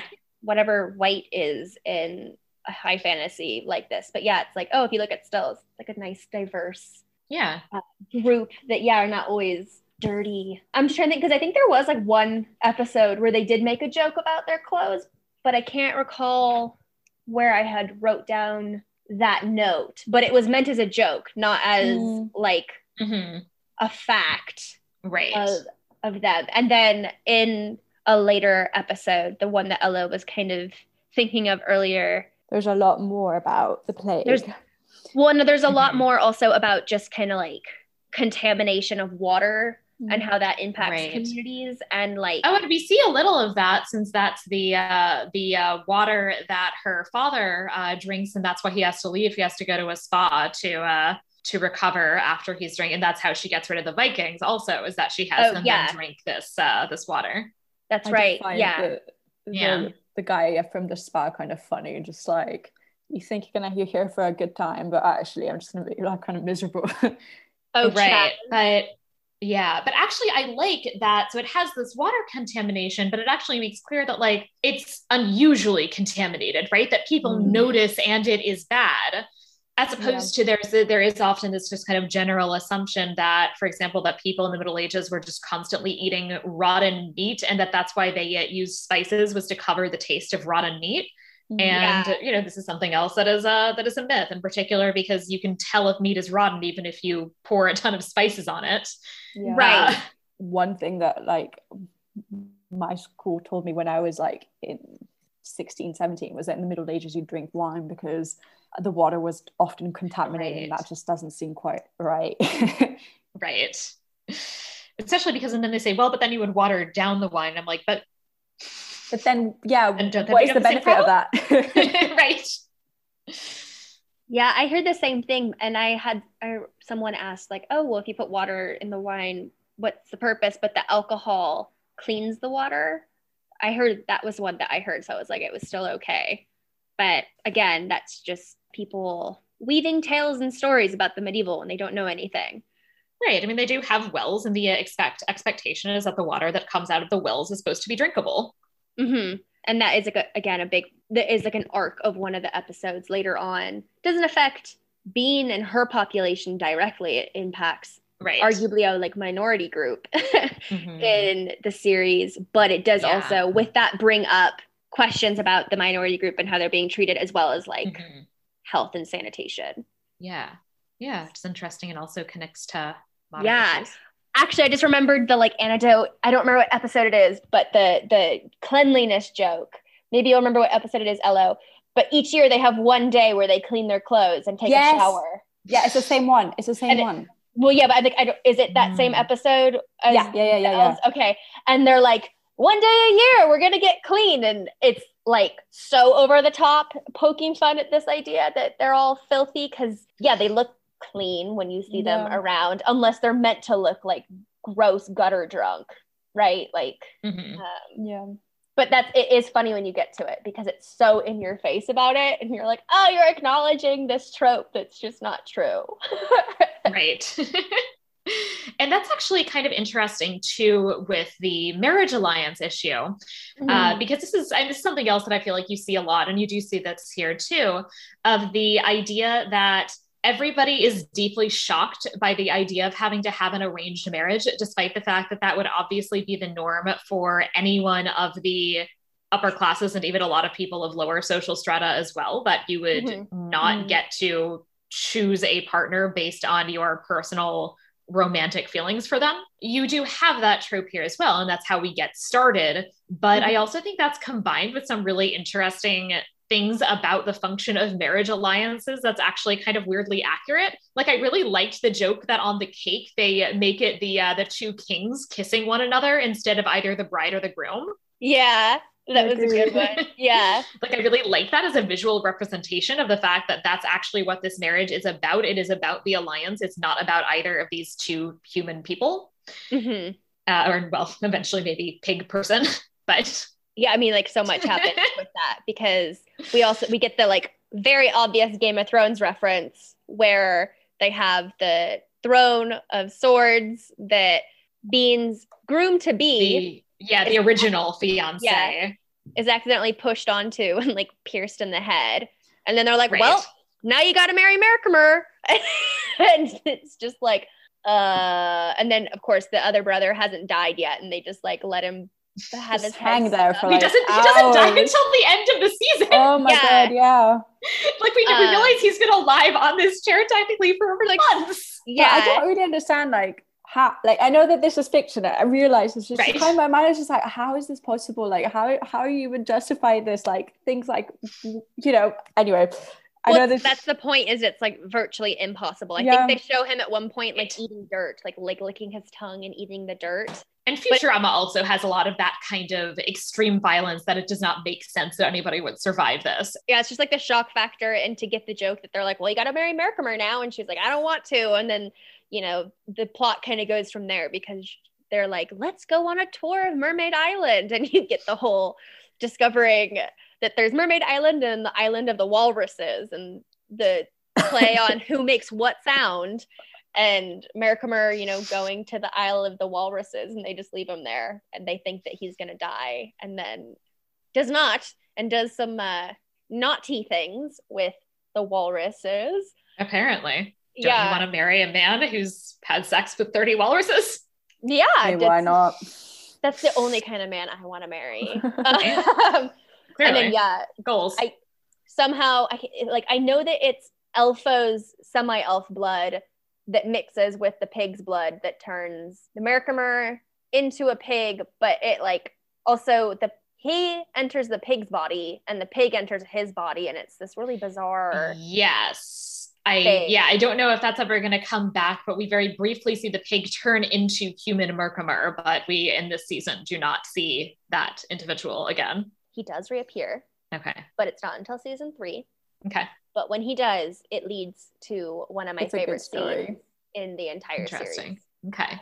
Hopefully, you enjoy it as much as I did because I was like Okay. very satisfied with where Yeah. that went. Yeah. Well, I was going to say the other thing that I actually like is this replacement brother bit, because of course that is something that could happen in Mhm. medieval marriage alliances. And uh, I brought in just an example for fun, which is uh, so in 1319, Leonor of Castile married Jaume of Aragon, the son of Mhm. King Jaume II. And the groom, like right, I I think they got through the marriage, but then immediately after, the groom fled, renounced his right to the throne, and became like took vows and became a hospitaller. okay. Oh. And that was apparently just his deal is that he was just like, no, I want to like be celibate and like be some kind of monk and like I'll take the fight and like I guess I'll take this one, which is like a fighting one at least. But uh that he's like, no, I just don't want to do any of this. And uh, it's you know more complicated in this case. She just ends up basically like sitting around for like a decade until she ends up event, but she does end up eventually marrying the other brother and uh, Alpha, who becomes King Alphonse the Fourth and uh, being Mhm. his queen. I mean, Henry VIII's first wife, That yeah, Catherine of Aragon was married to his Yeah. brother. and then yeah, his brother died, and yeah, it Hmm. happens quite a. Didn't the same thing happen with? Oh no, I'm not gonna. Matilda didn't she have like marry a sibling of somebody? Oh shoot, I don't remember. But there are, de- yeah, I don't remember Yeah. that one offhand. But there, I there are definitely, either. I mean, there are a number of examples of this. It happens enough to where like the joke has merit. It's not like oh, it's just one time. It's like no, yeah, they married the siblings married. The woman ended up marrying the brother.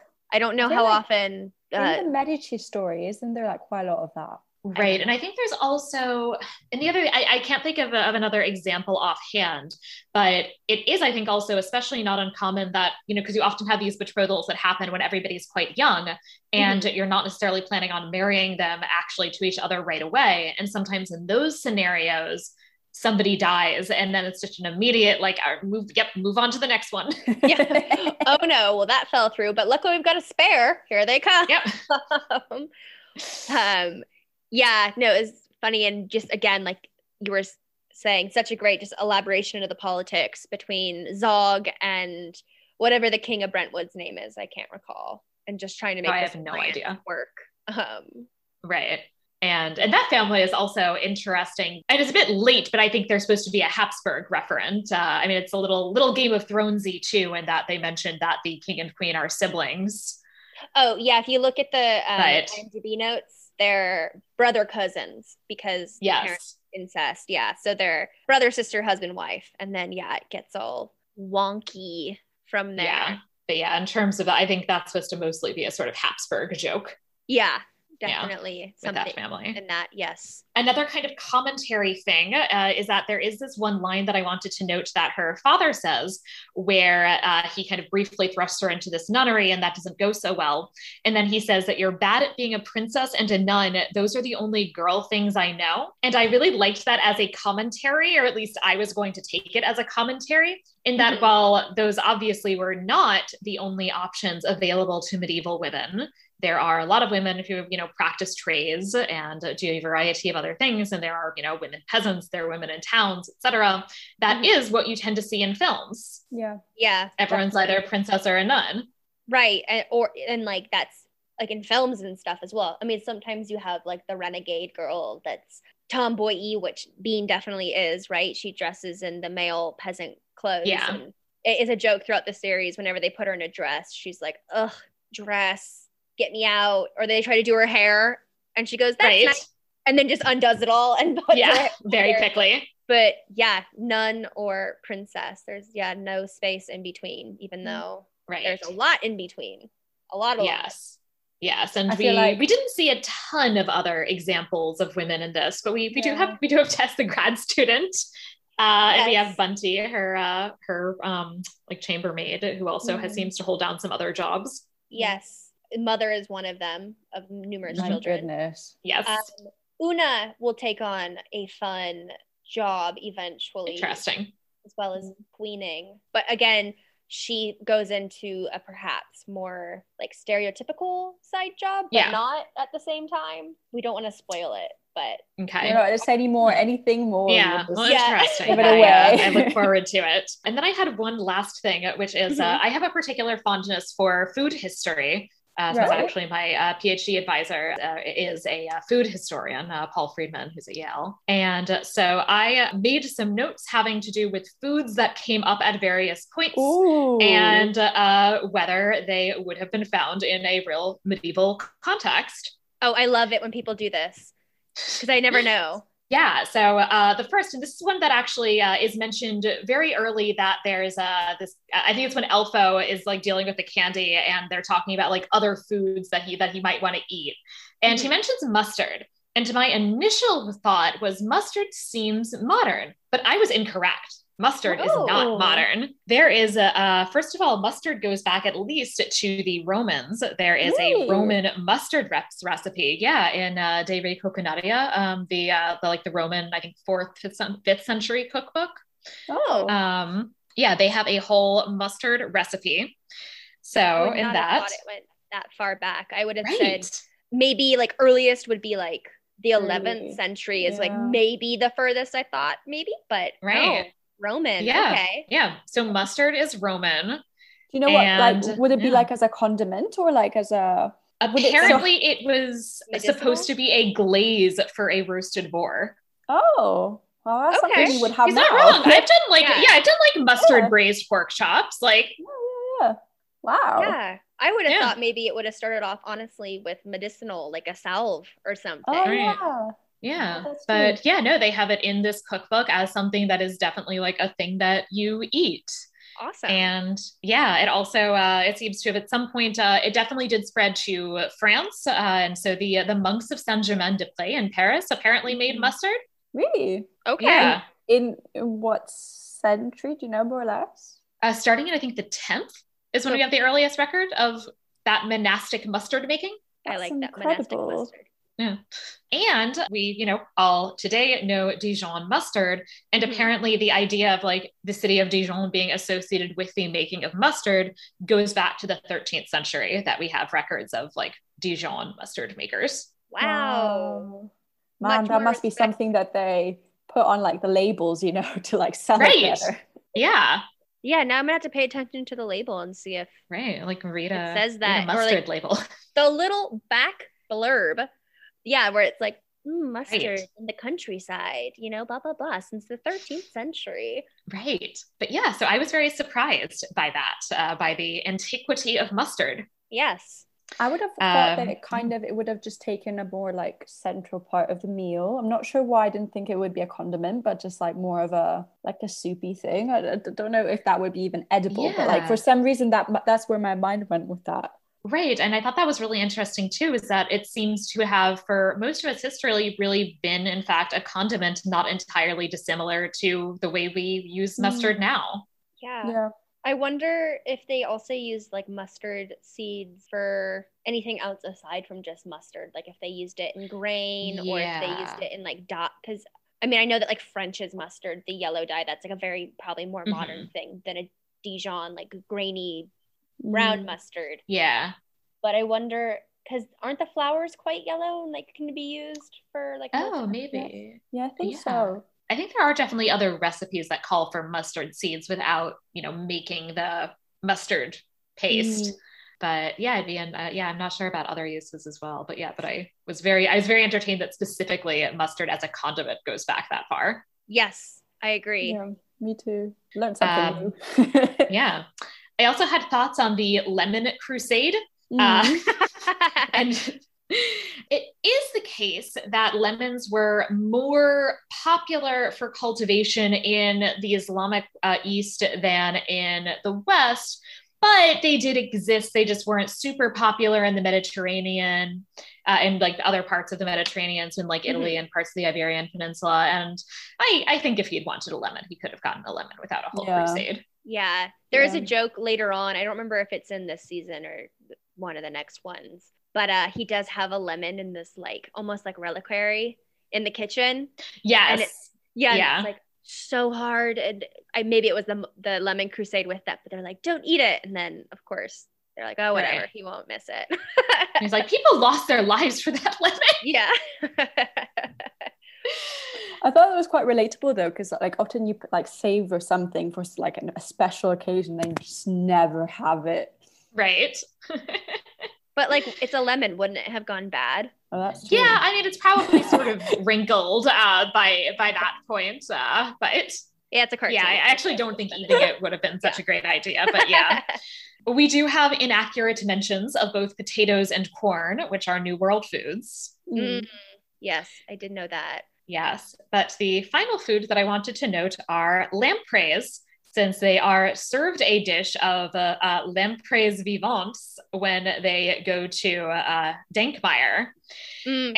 and they would have been quite in fact uh, as you know members of the upper class they should have been quite used to lampreys Lampre- lampreys were very popular high status foods Mhm. uh, however had they gone to a kingdom and been served lampreys live and seemingly raw they might indeed have been surprised since the usual method of serving lampreys was indeed to cook them and fun fact, a one recipe that I found a bunch of examples of that seems to have been a popular way of serving lampreys involves roasting them, but also cooking them in a sauce which is made of a combination of wine, spices, but also their own blood. Ooh, Oh, the- mm, iron. So yum. I didn't know about yeah, that you, yeah. lampreys, but I did know that uh, eels are part of like medieval cuisine. There's a Mhm. person on Twitter, eel historian. Yes, he's great. Because, yeah, eels were used as currency, apparently, Yeah, like you Is would one of the things that he works on, yeah. in, in eels. eels. Yeah, And yeah, the lampreys are kind of, you know, squiggly. They're a bit more leechy. yeah. The the creature leech, not the whatever fruit. Right. But, uh, oh, I don't, don't think I'd really want to eat anything in its own blood. Though, as I say that, I've had No. blood pudding, so I maybe take that back. Right. But yeah, lampreys. Uh, yeah, lam- lampreys were were quite popular. So uh, King Henry I, actually, according to legend at least, died of eating too many lampreys. really? Yeah, Sad death. Like, yeah. Well, because his his doctor told him not to eat so many lampreys because uh, you know it's one of those like diet suggestions based on like humoral balance. Yeah. Because lampreys are cold and wet, right? So mhm. I if you if that is an issue that you have, you should avoid lampreys, or at least, as this recipe in fact does, you should try to counteract that a bit by a lot of very heavy spicing Mhm. um, to to kind of counteract the cold and wetness a little bit. But yes, apparently his his doctor allegedly at least, and this is I think maybe more legend, but it does go back to the Middle Ages that he his doctor instructed him that he really needed to to stop eating so many lampreys, and then he you know ate a big old dish Oh. of lampreys and and Too much of a good thing. eating lampreys. wow, that is. I've just actually thought about something. You know, when when they go, Bean also has a second, a third role when she be- tries to be an ambassador and Yes. Fails completely and utterly. I was She quite also. Oh, sorry. Continue. I thought you were. no, no. I thought it was just quite interesting because it's obviously something that sh- women haven't been allowed to do for like a really long time. Well, but it is interesting in that there are examples here and there of uh, women of women playing some kind of diplomatic role, especially when there Mm. are family connections, which in, Yeah. in this case there aren't. In this case, it arguably would have made more sense for Oona to Yeah, yeah, act yeah. as something of an ambassador.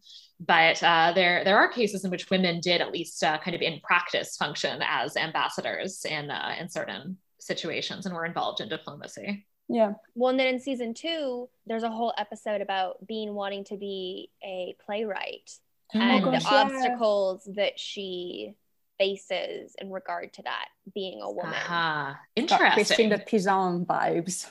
Ooh, yeah, that's really interesting. But she's not able to Hmm. title her own work, so it's Right.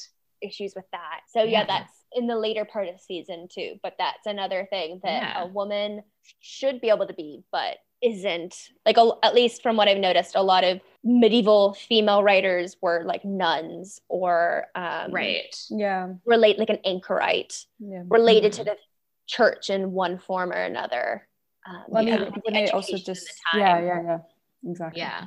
I was gonna say. So, and I guess there are, and there are the women troubadours. So there are a few Mm. here and there, but there's obviously, it's definitely not, not super common, unfortunately. Yeah. Yeah. Yeah, I didn't think of any like other examples in season one. Did you, Elo, of like fact first fiction. I didn't notice any more than that. I think the ones that we spoke about was more or less what I'd like seen. I will say though that I thought that like as you like you you have to tell us when you watch the next two seasons because Yeah. it will be interesting to know whether you agree or disagree. But I did think that like then it gets more anachronistic if that makes sense. Mm. I don't know if you agree, Meg. I mean, I I guess it just I think it gets a much more high fantasy moving Mm. on Mhm. from season one. You experience the beginning of season two, heaven and hell in the first two episodes, Yeah. and they like are places they go to, which are not medieval in any Yeah. way, shape, Right. or form. Based off like literature, you would look at really. I think they're much more kind of modern or again like broad trope versions rather than this idea of like dreamland which of course just Yeah. even the name dreamland is implying something So obviously some kind of fantasy-ish element. Yeah, Yeah. there and there's some interesting just little touches occasionally. And so the the place that they end up going to get the elixir of life clearly seems like they're basically in ancient Egypt now. Mm. Mhm. The place where the mysterious people are hanging out who sent the demon. We get a very brief look at the architecture. you'll get to see it a little bit more and Okay. you might get more of either middle east or even like some aztec Oh, okay. Because there are like lots of sharp lines Mm, interesting. Okay. Yeah, we only got a very brief glance. so, Yeah. okay. Hmm. yeah no there are definitely and then steamland as i said earlier is like 1920s steam Mm-hmm. Right. metropolis kind of vibe Yeah. it does play on certain tropes like we will see a character on a steam horse uh, so it's like a horse that's steam powered which is kind of fun Mm-hmm. but then in steamland there's also some like very victorian era spaces Yeah. Of like adventurers and explorers Mhm. yeah then we have the swampland whose name even though we've said it numerous times i just still can't remember what it's called Dankmire. And there are some people who live there who are clearly just like Florida hicks. oh yeah it's definitely very much like what is a swamp back bayou like Right. hmm which you know is problematic but Right. But yeah, so there's a yeah, there's some interesting kind of blending of things, and obviously a lot of these are deliberate anachronisms, uh, which which actually I they tend not to bother me as much. yeah i feel like there's so many and they're all so deliberate that Yeah, yeah that attention to like oh this is anachronistic detail. You're like oh it's just all fair game. Yeah, yeah. which like i know ella you said that the introduction of steamland especially in season three you were not the most keen on i kind of go back and forth I thought it just like it confused things for me in a, in a way that I just didn't appreciate. Like I understand, like Yeah. you know, it was one of those things where to me it just it it nearly worked, but it didn't work Mhm. as much as I wanted it to. Mm. yeah, Mm. i think it'll depend on how they handle it moving forward perhaps yeah, because the show is very like self-aware like you have the character i don't i Mhm. think he's shown up in season one i think it was the castle party massacre one he leans out the window and he's like what are the rules of this universe you know when you have magic and potions that can just Oh yes, with the parking issue. yeah and like that It's a it's a talking flaming arrow bit that he says Yeah. that the Vikings is like talk to my flaming arrow. And he's like, oh, do you actually have a talking flaming arrow?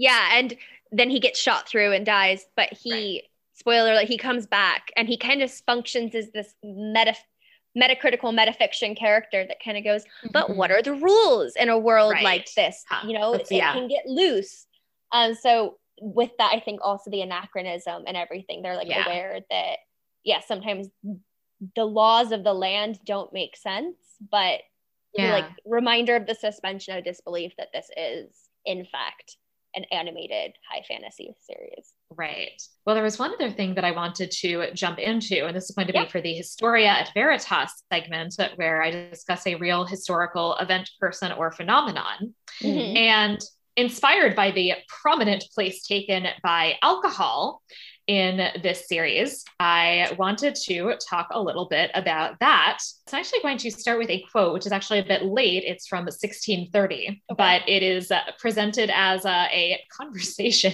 between, I guess, between types of alcohol. Wine, I am for the court. Beer, the city calls for beer. And then ale, but ale, bonny ale, like a lord of the soil and the country, shall domineer. And one of the things that I wanted to then in particular talk about, just really for fun, that is very tangentially related, is the fact that, as that notes, there is a distinction between ale and beer, because mm-hmm. it then can actually lead into a little discussion on the relationship between the production of alcohol and gender. Oh, and, yeah. Alewives. So, Yes. So the big difference between what is ale and what is beer is the introduction of hops. And mm-hmm. hops are, of course, what adds uh, the particularly bitter flavor, which is you know common in IPAs, especially really, especially really up the hops, which I like. But my my my original co-host for this podcast, uh, he and I joke about this a lot because he hates IPAs. Um, sorry, Ollie, IPAs are great, but they would not have been the taste characteristic of the ale produced earlier in the Middle Ages, because in uh, or especially in England. So mm-hmm. in uh, they're kind of import. Uh, it's like a style of making beer that's really sort of imported to England from the Netherlands and Germany, where mm-hmm. you have this use of hops, which adds this bitter flavor. But the main use for them is that they're also preservatives. Oh, right. okay. Yeah, I think I knew so, that actually. Yeah, yeah. And so this means that if you brew a beer with hops, it lasts longer and therefore you can brew much larger quantities, mm-hmm. uh, which also makes it potentially a more profitable trade. And uh, you also, it then, you know, becomes used for things like, you know, provisioning the military and they can, you know, take it and travel long distances and, you know, have stores with them, which mm-hmm. is something that before the use of hops, uh, it basically would just not last quite as long. This also has some interesting connections to a history of women's work, which is uh, discussed in particular in uh, Judith Bennett's book, Ale, Beer, and Brewsters in England, which I highly recommend. Oh my God. I'm going to write that it's down. A, yeah, great, great book. So essentially, what she is uh, talking about in this project is that we see this transition from the brewing industry in England actually being dominated by women, by these alewives or brewsters, uh, the term for female brewer. And then starting about 1350, it's uh, that declines. And then by the time you get into the 16th century, brewing becomes a male dominated field, as it in fact remains oddly today. Yeah. Uh, brewing is, uh, as somebody who has at various points been really involved in the craft beer uh, and uh, kind of craft beer circles, it's still very, very male. It's not true. Like myself, said, the people but... I know who are involved in that are all male, and there's mm-hmm. not much communication, I guess, mm-hmm. like in how they explain it, even. But that's not that surprising. yeah, there's a lot of like craft beer masculinity things one could discuss that I won't necessarily get into in detail here, but I have lots of thoughts about.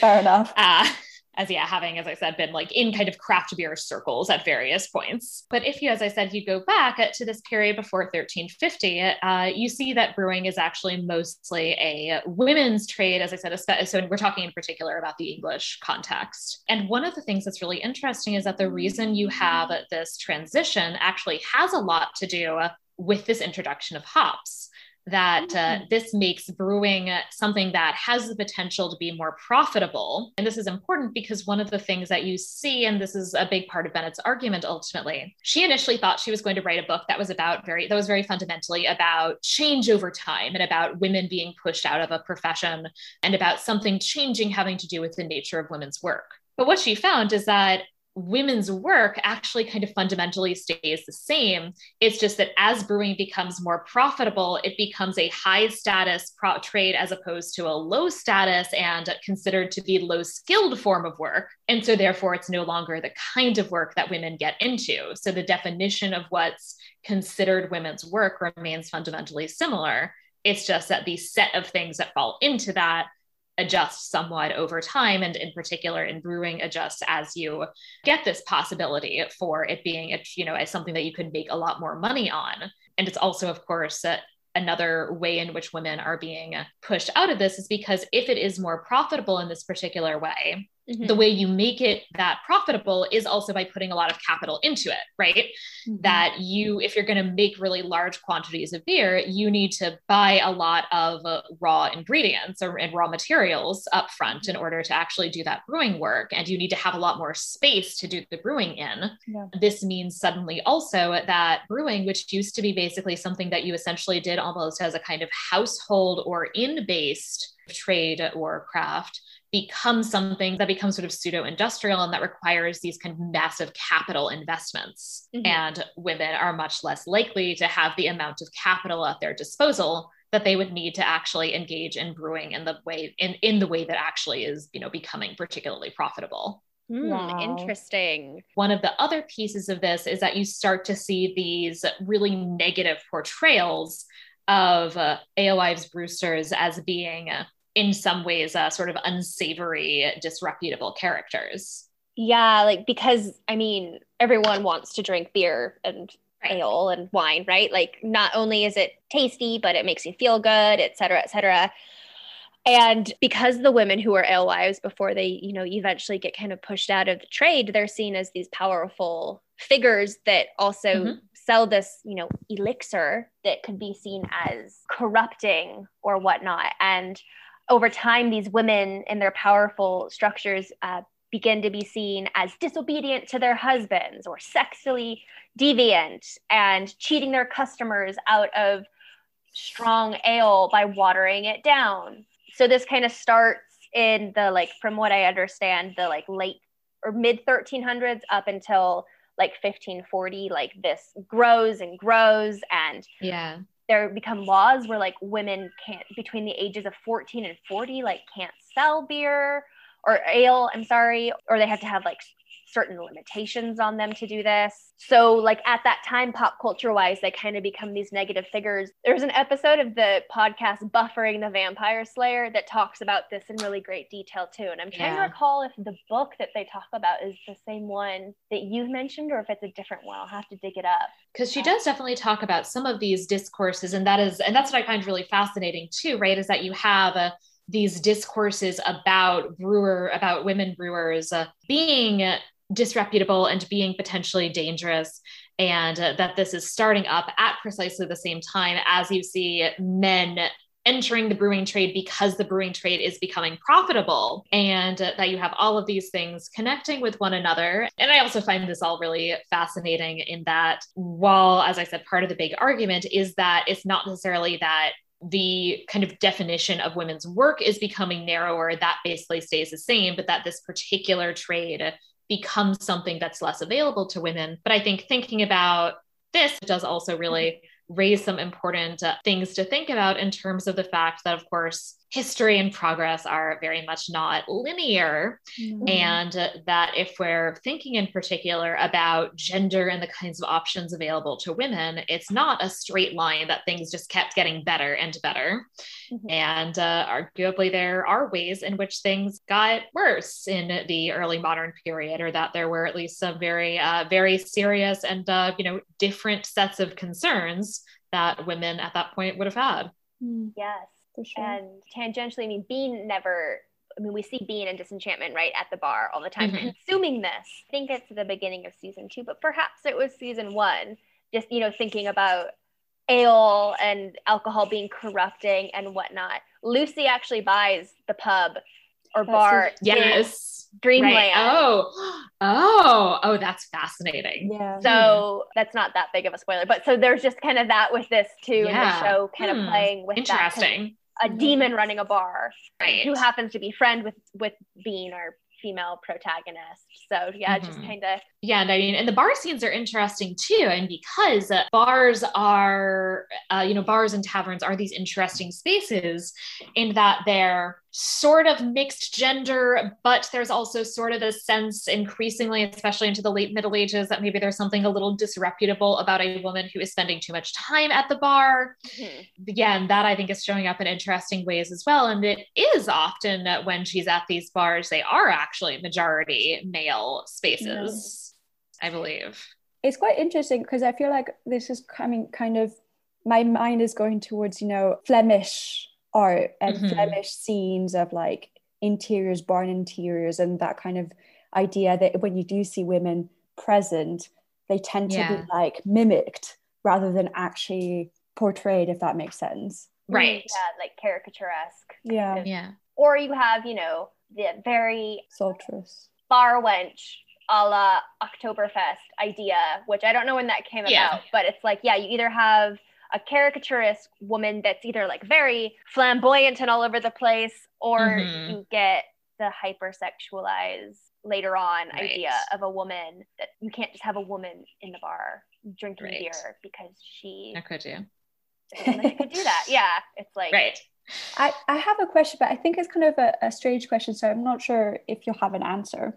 But I was wondering, you know, like because obviously making beer and alcohol like revolves qu- quite a lot around fermentation, you know, and that can Mhm. go wrong. So I was kind of wondering if, like, in any of these researches, there's anything about like that becomes the female, like the woman's fault because like the fermentation, you know, something kind of technical and scientific that can go just wrong. So I haven't looked this up, so I could be wrong, but I think Yeah. there is actually occasionally a like if a menstruating woman gets too close to the wine, it Oh, sours God. it uh, language. I think that's one of the things that comes up every now and then in terms of the like weird portrayals of menstruation and menstruating women but uh yeah it is also fun i mean there's uh, you know this is just like my like you know also like liking craft beer but it's fun that uh at least the story that is told now about sour and wild ales is that they use a particular kind of wild yeast which is a stuff that initially like got in by accident Oh. and then they realized that it was tasty so let's just keep we don't know what it is, but let's keep doing it. Yeah, and it's like, and it is done by like open fermentation. Like you, Yeah. I, I don't think this is true anymore to the same extent. You would basically like ferment things and kind of like leave them sort of out, like and Mhm. let to like let these just like wild ye- these like wild yeast particles like in like in. Mhm. And to answer your question, Elo, I also wonder if at any point if there was any like she's cursed my Well, yeah, 'cause- ale. or yeah because also you know if Mhm. if it, if you get it wrong you can kill someone like Right. yeah, alcohol poisoning or like yeah i don't know like i've got a like, and stuff. Yeah. Yeah. i know that in saudi arabia interesting. I don't know. people sometimes have made their own alcohol like expats Mhm. And then usually like it can go really wrong because if you do Oh yeah. at home like yeah, you could just liquor, liquor yourself. especially. Yeah, liquor especially. I think is like maybe because it's a higher alcohol content. I think is is like particularly dangerous. Mm. Yeah. Make Um, 200 proof ethanol. Oops. right and i think i think in part because it's lower abv i think it's it's hard to make beer that's going to kill you. It might not be good but i think it's harder to make beer that's actually like dangerous. Fair enough Yeah. fair enough. And yeah. That that comes up with i, I have some friends who do home brewing and uh, did a little bit of it myself at some point a long time ago. But uh, yeah so that was that was kind of my sense with uh with beer is that it's it's hard it's pretty hard at least to manage to kill yourself with beer okay to that's know. good to know yeah, yeah. If anyone wants to try home brewing. So we can now move into the Fabula Nostra segment where we come up with some kind of media project, perhaps inspired in some way by this one. So anything off the bat that uh, jumps out to you that you were interested in? well, so you? Elo and I talked about this earlier because I, at 1st I Mhm. was like, I don't know. Yeah. I've started rewatching It's Always Sunny in Philadelphia for Mhm. like recreational fluff watch. Yeah. And I was like, what if? So it's hard because Disenchantment is still running, right? So it's still a show that's Yeah. going. And I think that the fact that it's a cartoon is working for it because it allows it Right. lots of agency that you can do just because it's animated. You don't have to. Right. You don't have to worry about big set things. pieces. Right. But if we're in an ideal world where I, it doesn't matter and I can bring back people who are dead or whatever and do this thing, I'm like, well, what if we kept it episodic, but we made it like It's Always Sunny Philadelphia meets Fleabag. So we break the Mm, fourth wall and have shenanigans and characters and keep the also like hyper awareness of It's Always Sunny, but also nothing is like sacred. Like they make fun of Yeah. anything, everything, not politically correct, but is aware of that. And then also take this like I don't know if story wise if I would really change much, maybe. And then I also thought of some casting choices because I think the voice actors are great. But I was like, Yeah. oh, let's see if there are other people. So keep Abbi Jacobson as Bean or Phoebe Waller Bridge as Bean, you know, Fleabag, keep that Mhm. because she's just great. And then I thought, okay, well, who would be a good Dagmar? And I thought Amy Poehler would be a fun Dagmar. Oh, yeah. And then I was thinking about who would be King Zog, and I'm torn between Jack Black or Nicolas Cage. Hmm. Um, I love them Nicolas. Cage would be interesting. I feel I like that would, that would maybe be a very different King Zog, but I think that would be fun. I love Nicolas Cage. she says as she pulls out her sequin Nicolas Cage pillow. So yeah, those are two different like interpretations, but hmm fun. And then I was like, okay, well, what about the characters? And I was like, well, would like Elfo and Luci be animated or like humans or like Muppet Yeah. puppet people?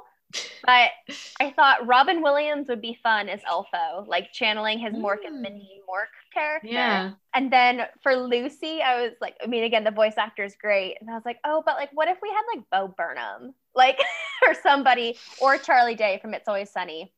Hmm. And then my last one, I didn't get super far, but in the Bentwood episode, when I mean, you see the Bentwood King in the first pilot episode, and Yeah. then later, and I'm like, that character has to be Will Ferrell in Zoolander, as like, oh, absolutely. Yeah. like that is that character. And then Merkimer would stay as Merkimer, like he, Yeah. he's just that character. I feel. yeah. Um, so that's mine. It's not really like I mean, plot wise, again, I same just like medievalism run wild. I'd maybe try to bring in Yeah. some more fun anachronism as well as more fun like medieval accuracies.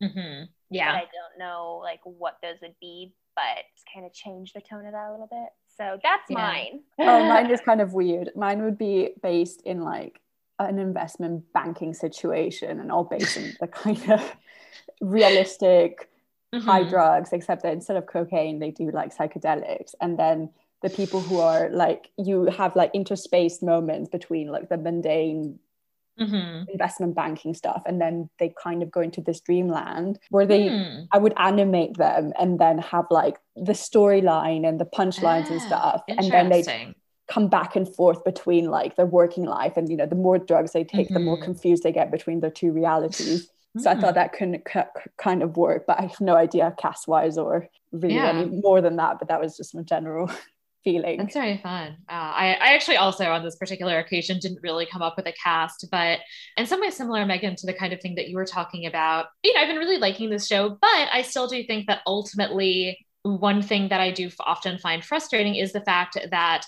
the vast majority of things set in the Middle Ages are about princes and princesses and queens, etc. And I would like to see something that's really instead about normal people. And uh, so, inspired by this show in particular, I think that if you had a show that was centered, like, say, centered around a bar and had a Brewster as a main character and was a kind of like Cheers or It's Always Sunny in Philadelphia, like kind of like bar centered, just ordinary people, situational comedy. But it's set in the Middle Ages and is centered around a medieval tavern. I would really enjoy that. And I think it would also really work as an animated comedy. And uh, you know, I, I think this voice cast is excellent, and I think you could almost just like re kind of like re uh, shuffle things a little bit. Uh, I mean, Yeah. maybe maybe Bean is not Princess Bean; she's Brewster Bean now. You know, she could still still have it still have a demon that you know shows up every now and then. You know, maybe we set it sort of late Middle Ages, and people might start to be a little like you know kind of iffy about what's happening there and with uh, with her and her demon and her brewing. But if we if we went for like a 15th century ish setting. Oh but, uh, but yeah, that's- but yeah that's that's what i would want to do. Because that's as i said i just want more medieval set films that are about ordinary people as opposed like because they're just so heavily focused on royalty and Yeah. like high nobility. I feel like when I think about the representation of normal people in the Middle Ages, like what comes to mind, which isn't very ac- like definitely not an accurate thing, but it's like the in the Name of the Rose when he meets like the the people of the village and they just right don't speak and don't say anything. That's kind of like the imagery that I have, which is obviously completely inaccurate. Yeah, they're Right. often shown as like ignorant or I don't know. Yeah, just the dirty, ignorant, not sophisticated people, and it's yeah, it's really Yeah. not the you got the sort of Monty Python bits uh, with like the peasants and their anarcho collective. yeah, uh, sort the, of interesting. the Monty Python scene.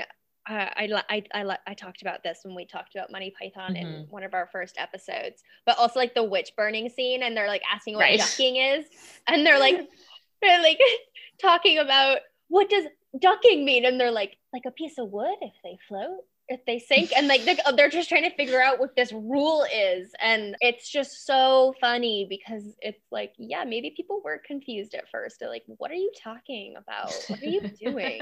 but yeah, it would be fun if we like merged all these together, you know? and they're Oh god, that would be really entertaining. Netflix, are you or are you listening? Amazon, mm. maybe not Disney, yeah, but Right. yeah. No, A- Amazon like do do the rival show to to Disenchantment. Uh, yeah, because yeah, I don't think Amazon has any animated shows. I think Netflix No. is the dominant one with that. Interesting. You know, having Yeah. BoJack Horseman and I bet that a Right. couple of years Mouth. it'll just, you know, reverse Yeah, the this like whole adult animation. Yeah, yeah, hear us out, Amazon. yeah. So with that, I think we can now uh, get into finally the estimatio or rating section. Rating this uh, this piece of this show on a scale of one to five, based on whatever entirely subjective criteria that you personally each see fit. Brilliant. Ella, you go Megan, first. Dana. Okay, yeah, Ellie. you go. I give it a 3.5 out of 5 Okay. just because I think that sometimes it falls short. And when it Mm-hmm. falls short, it really falls short. And I think I'd be interested in like seeing more diverse background and diverse Yeah. scenes. Um, Yeah. Because some of the humor is often very much the same. That, Mhm. That's my subjective view of it. Yeah. Yeah. Sorry, I had to do quick math because I was thinking of it out of 10. And I was like, oh no, what, what is it out of five? Which, anyways. so, yeah, like you, Elo, I'm torn between like a 3.2 and a 3.5. Ooh. Mhm. That's quite specific. Um, 3.2. Because a three feels low because there are things, especially in later seasons, that I really do enjoy.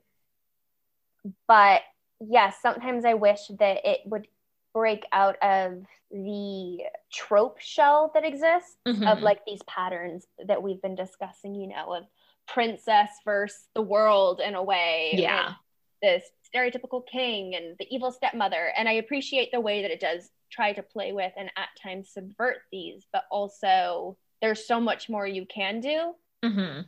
And like Elo, I think that sometimes the comedy is pushing it a little too hard. It's trying too hard to be Mhm. trying to be funny and then there are moments where a joke just falls completely flat and it's kind of like oh i don't my, my skin's crawling i don't like it i don't like the pause of no laughter but that in regards to like certain types of representation it starts to do a little bit better at least in regards to gender or not gender Mhm. um, like sexual orientation in the third season Oh, is hmm. okay. bean has a fun little romance that breaks any sort of heteronormative expectations and i Oh, really like, interesting. appreciated that because i thought it was done well considering it's a cartoon and it's not like it has decent racial like spread like we were saying Mhm. earlier like in the background it's quite diverse but it would be nice at times to have more it's Yeah. it is interesting when you're in a like high fantasy with like elves and i almost said orcs but this isn't tolkien ogres and Mhm. everything because those are,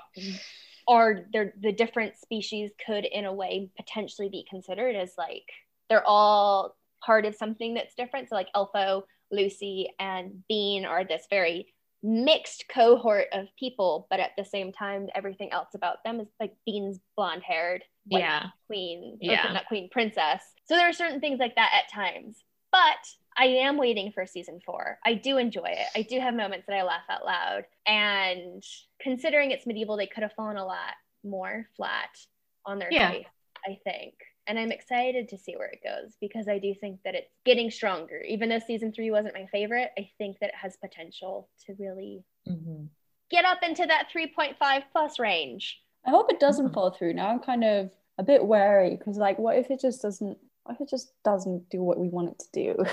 I just hope that it ends with like season four, possibly season five. I hate it when a show just like right. If it goes too keeps far. Yeah.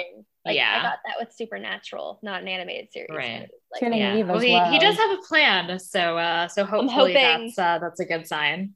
Eric Kripke had a plan for Supernatural. It wasn't supposed to be Mm, more than well. five seasons, and then we got to what sixteen. So Oof. Right. So yeah, well, uh, we'll see with this. Uh, I'm actually gonna go a bit higher. I'm actually gonna go for a four. Ooh. And the reason I'm going to go for a four is because uh, I have, in the course of doing this podcast, grown increasingly less tolerant of the many, many, many variations of uh, the kind of grim, dark Middle Ages. Of uh, just everything is very violent and everybody's very depressed and everything is gray. And I find that very frustrating. And I really have a deep appreciation in general for the idea of doing medieval comedies I'd really Mhm. like there to be more medieval things that don't feel all the same of these like gray movies with 12 bat with 12 showpiece battles in them. Yes. And I agree, just yes. yeah. And I just especially because I cover so many of those movies Mhm. that this I think I I have a real appreciation for as something just that is different. It's telling an original story. It's also it's not just your 7000th Arthur or Robin Hood um, in a you know medieval inspired universe which is not idyllic but which also isn't kind of constant misery either that's in some ways very rare and so i i definitely I, I agree with a lot of the critiques that you just said and i definitely don't think it's perfect but i like that it's doing something different with the middle ages than most other media and uh, and i do overall i mean you know as i've said it's very close in a lot of ways to futurama and so it's a humor that mostly just very much kind of worked for me yeah Completely fair enough, really. Yes. I feel like Yeah. if you watch this, yeah, with a lot of medieval films, it doesn't go bad. yeah Yeah. And not everything can be as wonderful as Shrek. I. I actually haven't revisited Shrek in a long time, so uh, one one of these days I'll have to watch and cover it. it does not disappoint, Yeah. in my opinion. I feel like it's just ages like a nice fine wine. Yes. Well, I'll have to have to check it out. So, are there places where the listeners can find you on the internet? Um, so you can find us on social media by typing um, on Instagram, for example, by typing podcast.modern.medieval. We're on Facebook. Just type Modern Medieval Podcast. And if you'd like to listen to us ramble on in our on our own podcast, um, you can find us on Spotify, Apple Podcasts, Amazon, YouTube. Just type Modern Medieval Podcast, and we should be there. Yeah, and we're, finally, you can also find us on Twitter under the handle at medieval underscore modern, where we tweet about what we plan on doing in the future, sharing some news, and also weekly updates on mm-hmm. the, the episodes that we release because we do weekly episodes. Yes. So, yeah, hopefully, All right. just come check us out. Yes. So yeah, please uh, go and check out Modern Medieval if you have an interest in uh, medievalism and uh, and and those intersections between the medieval and the modern. And if you have enjoyed this podcast, please subscribe in your preferred podcatcher app and rate and review on Apple Podcasts. I will read new five star reviews in future episodes. Please also follow the podcast on Twitter at Media Evil Pod and join our Facebook group. And you can find me on Twitter and Instagram at Sarah F. Jecker. If you have any questions or suggestions, I would love to hear from you via email at media.evilpod at gmail.com. Thank you again, Megan and Ello, for joining me. Thank you. Thank you. It's a blast. Yeah. Yeah. And thank you all for listening to Media Evil. Bye.